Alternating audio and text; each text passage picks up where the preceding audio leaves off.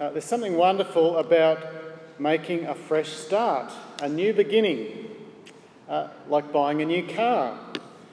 The clock reads zero kilometres, it's got that new car smell, it's got no dents or leaks.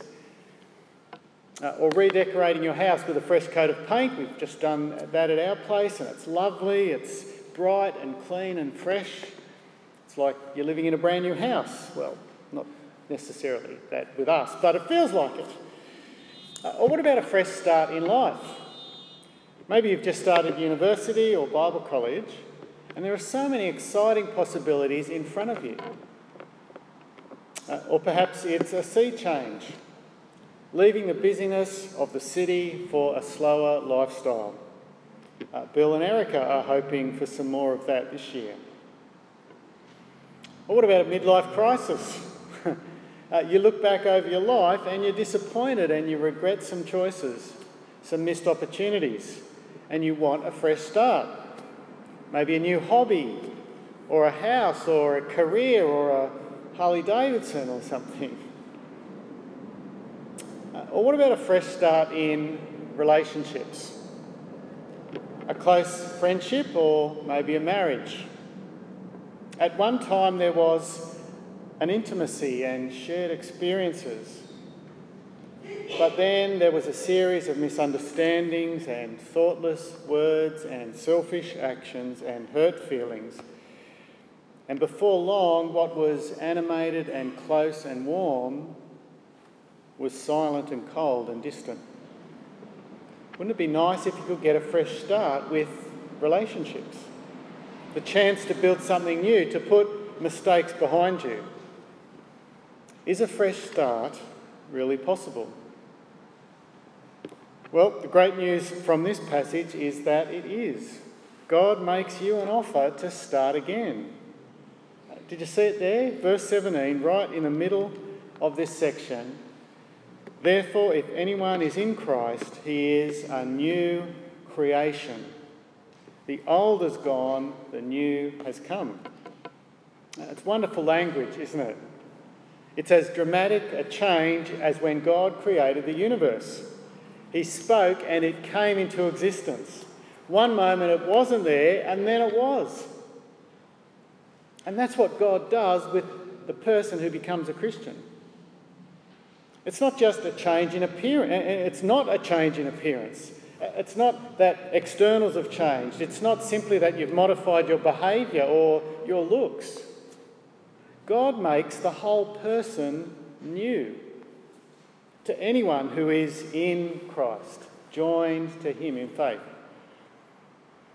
As we read the context, the verses on either side of verse 17, we'll see that that dramatic change, it begins with a new relationship with God, a new status.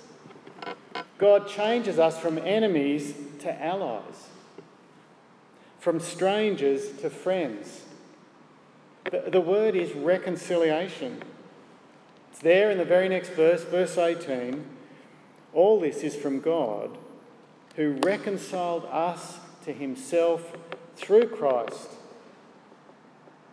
Reconciliation, it's about saying sorry on the one hand, and it's about forgiveness on the other hand. It's about mending fences. And the incredible thing about the reconciliation between us and God, this fresh start, is that God is the one who repairs the relationship. Do you notice what it says there in that verse? All this is from God who reconciled us to himself. Normally it's the other way around, isn't it? With human relationships, we wait for the person who's at fault to make the first move, to initiate the repair especially if we're feeling hurt and upset. blow them. You know, they, if they want to come and apologise, let them do it. But with God, God makes the first move. He's the offended party. We're the ones who've wandered away. But God bridges the gap. He offers us this fresh start.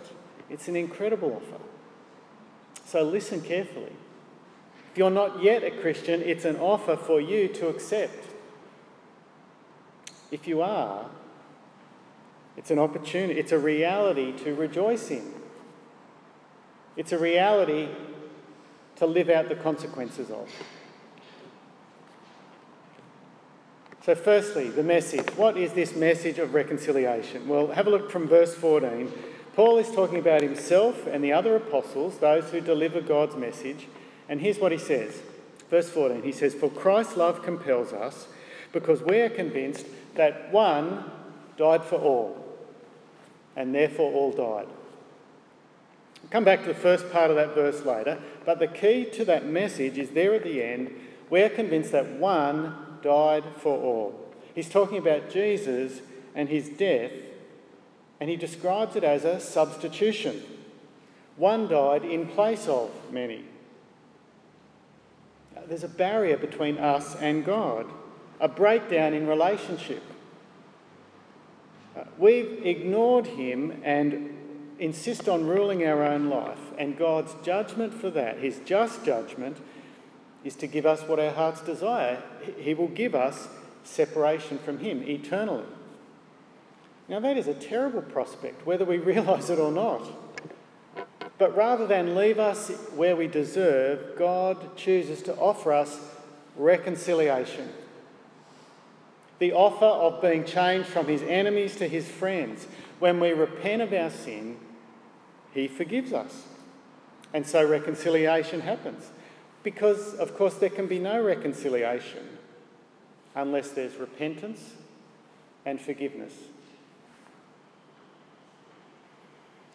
The basic problem, though, is that to forgive is, is unjust. To forgive is unfair. The offender does not deserve forgiveness, the, the offender deserves punishment. And so, because God is just, he, he punishes Jesus in place of us. His one perfect life is offered in the place of many sinful lives. One died for all. One of the techniques for fighting bushfires is backburning. They burn a section of bush, they remove all of the fuel, and it creates a barrier between the fire and what they're trying to protect from the fire. The one small section is burned to prevent much more from being destroyed. That section bears the heat so that the rest don't have to. And when Jesus died for all, he suffered the fire, he bore the wrath of God's judgment so that we might be spared that judgment. And you can see what that achieves at God's end down in verse 19, where it says, God was reconciling the world to himself in Christ, not counting men's sin against them. They'd sinned, but it's not counted to their account. It's, it's, not, uh, it's not accounted to them. They've been acquitted. God doesn't overlook the offence, but he punishes an innocent one on behalf of the guilty, so that the guilty can be declared innocent. That transfer is described again down in verse 21, where it says, God made him who had no sin to be sin for us, so that in him we might become the righteousness of God. Do you see the substitution? One innocent one takes guilt, and the result is that many receive innocence, acquittal. Now, there's the offer. There's the offer of reconciliation. Now, that's Paul's message. God has prepared this wonderful gift of reconciliation, of friendship, of a fresh start, and Paul's job is to offer it to people. Uh, in verse 20, he says, We implore you on Christ's behalf, be reconciled to God. The response for people is simply to accept the offer. Paul pleads with people to recognise that they've ignored him, to turn back to him in repentance, to accept the gift of Jesus' death in their place and when they do that, God's promise is forgiveness and restoration and reconciliation and a fresh start. That day when God does that becomes the first day of the rest of your life. Verse 17 describes it if anyone is in Christ, he is a new creation. The old has gone, the new has come. We don't become a different person, uh, we don't change personality or brain. Uh, we have a new standing before God. He gives us a new heart. A new heart provides us with a new direction and a new motivation. He fills us with His Spirit.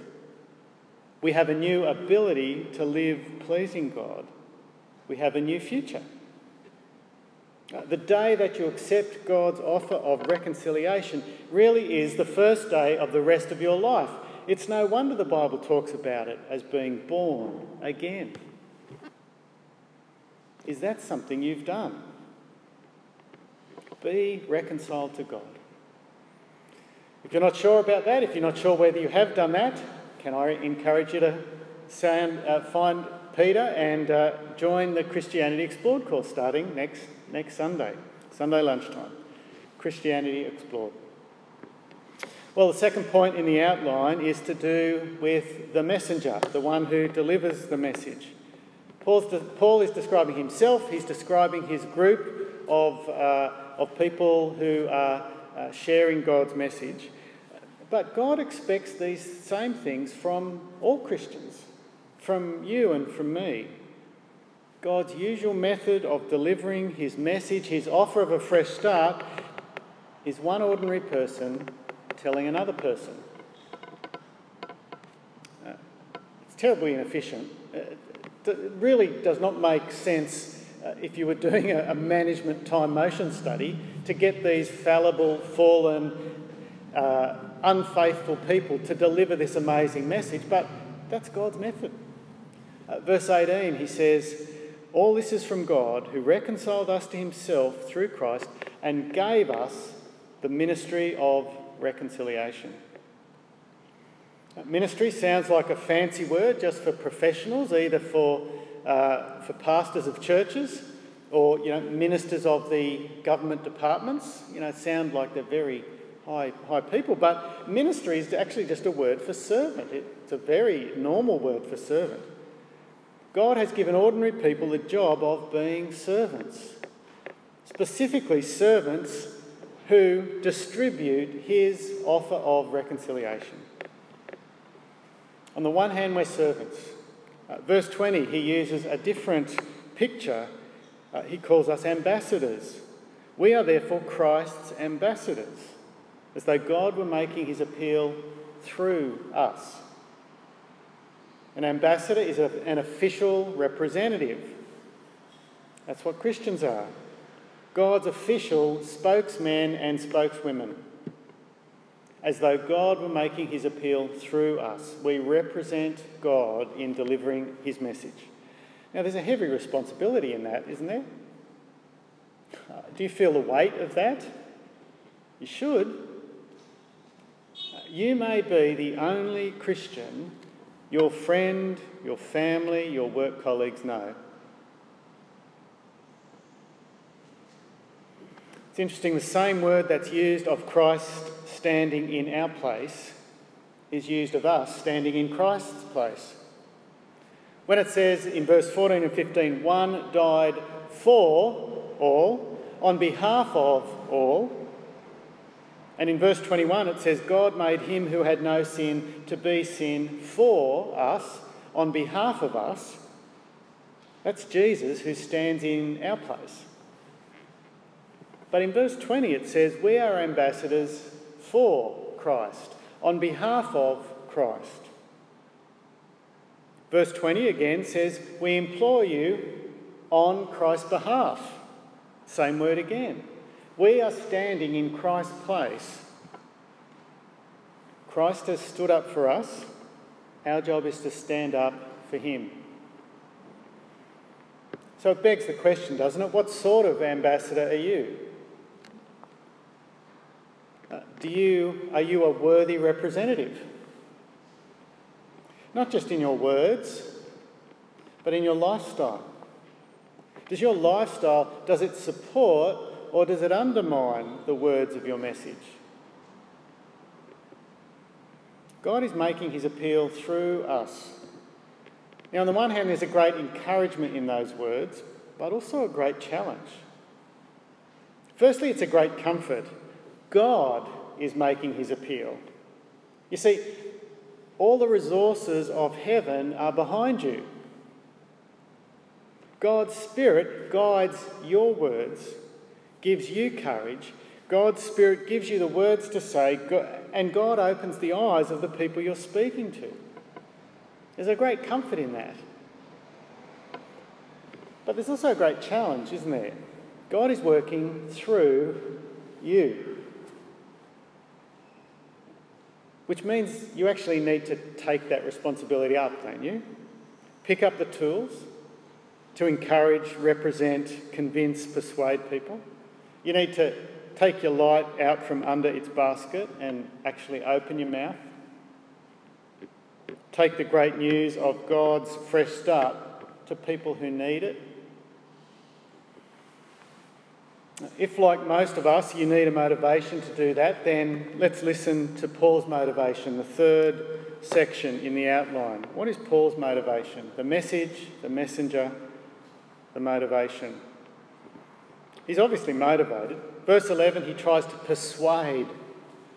Verse 20, he implores people, he pleads. Chapter 6, verse 1, we urge you to receive God's grace. Now, this message meant everything to Paul. So, so where did he get this motivation from? Uh, well, there's at least two sources, I think, two motivations. Firstly, jump back up to verse 10.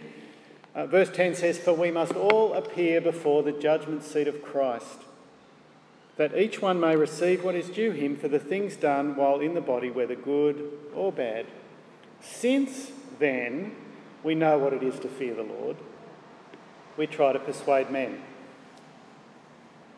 Do you see the motivation? Judgment is real.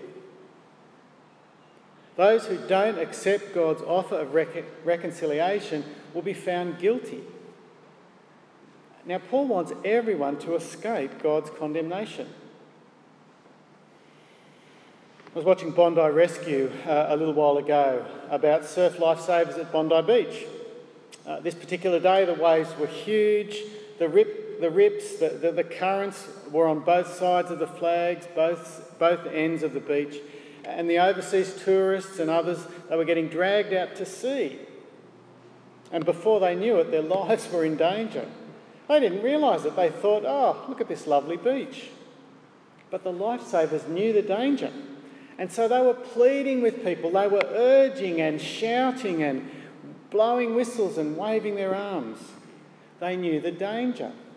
And that motivated them to speak. People are in real danger. Judgment is real. Paul implores people to be reconciled to God. But it's not just non Christians who will face judgment. Notice verse 10 it says, We must all appear before the judgment seat of Christ. I think Paul sees in that a motivation for himself. Paul himself will stand before Jesus and have to give an account of what he has done in his life. Now, there's a motivation in that, isn't there, uh, to tell people about Jesus? His deeds uh, will not be judged and found guilty, and uh, th- that's not the sort of judgment we're talking about. Jesus has paid for his sin. He will be found innocent on Judgment Day, but he will still have to give an account. Uh, he's been given talents to use and he will have to give an account to his master. And so, because of that, he has a respectful fear of God's opinion on that day. And so he works now to persuade people. Judgment is real. I think if you've been around church for a while and I asked you, is judgment real? I think probably most of you would say yes. You'd say it with your heads. But but do your actions actually reflect what you think up here? Does the fact of judgment motivate you to open your mouth? Does the fact of judgment motivate you to give your money to support gospel ministries? Does the fact of judgment motivate you to consistently and fervently pray for people's salvation? Well, Paul's second motivation, uh, it's in verse 14, and we're going to finish on that verse. He says, For Christ's love compels us.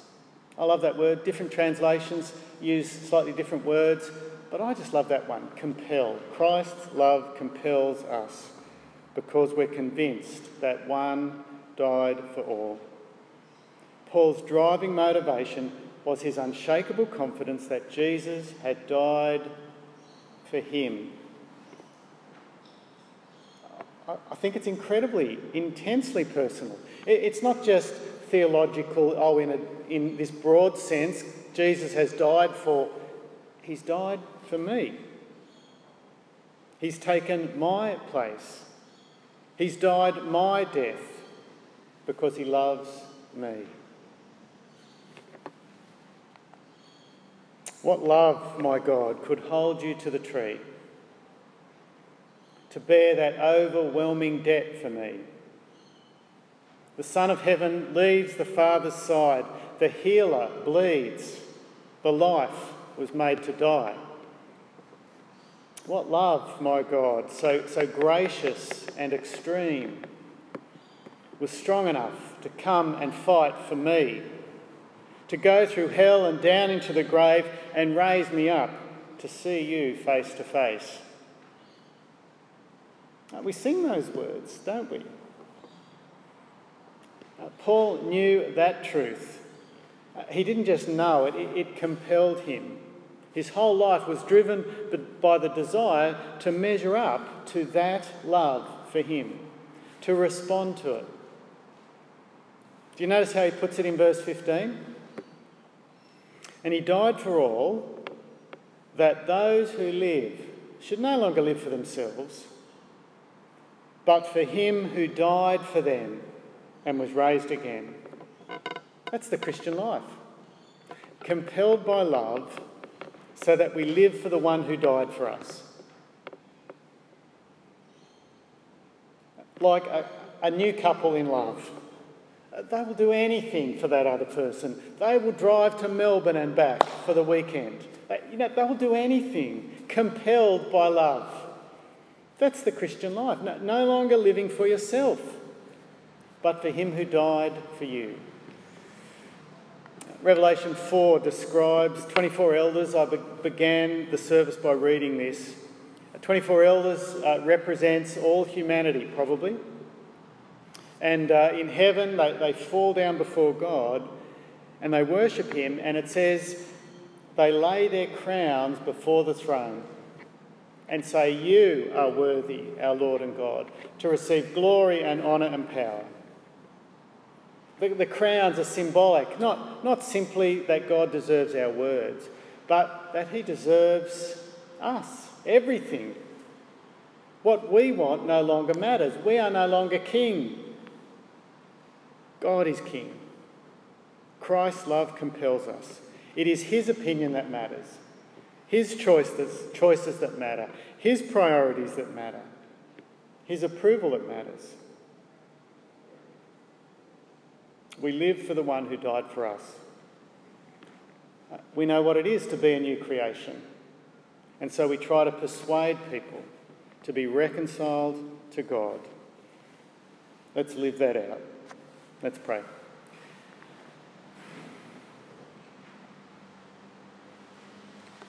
Heavenly Father, some wonderful promises in this verse, some wonderful reminders about your heart, uh, your message, your offer. Uh, we pray that uh, those of us who are not yet Christians might understand your offer, that you would give them the faith to trust you, to turn to you that they may be made a new creation. Uh, for others of us, Lord, who, who are new creations, uh, please help us to appreciate the great love Jesus has for us, that we may respond to it uh, with a suitable measure of um, devotion and uh, a suitable response. Uh, Lord, for all of it, we pray that you would honour yourself and honour your Son. And it's in his name that we pray.